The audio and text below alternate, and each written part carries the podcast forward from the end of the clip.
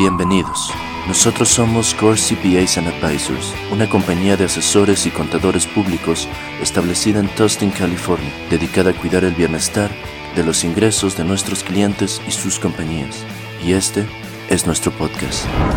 Aquí encontrarás información importante para tus negocios. Esperemos que disfrutes este podcast tanto como nosotros disfrutamos crearlo para ti. Hola amigos y compañeros empresarios. Bienvenidos una vez más al podcast de Core CPAs and Advisors.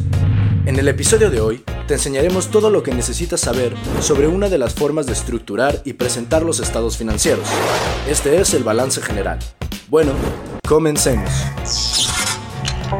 El balance es uno de los tres tipos principales de estados financieros que son vitales para el éxito de los empresarios.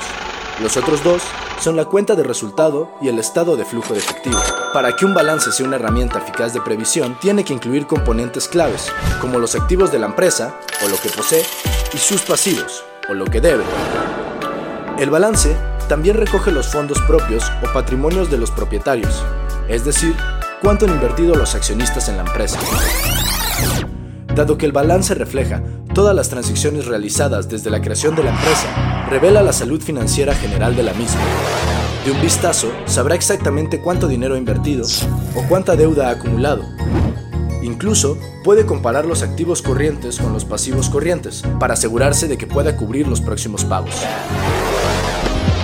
La información del balance de tu empresa puede ayudarte a calcular los principales radios financieros, como el radio deuda patrimonio neto, que muestra la capacidad de una empresa para pagar sus deudas con fondos propios.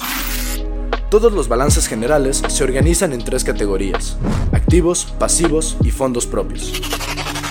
Los activos corrientes actualmente incluyen dinero de una cuenta corriente, dinero en tránsito o dinero que se transfiere desde otra cuenta, cuentas por cobrar, que vendría a ser el dinero que te deben los clientes, e inversiones a corto plazo.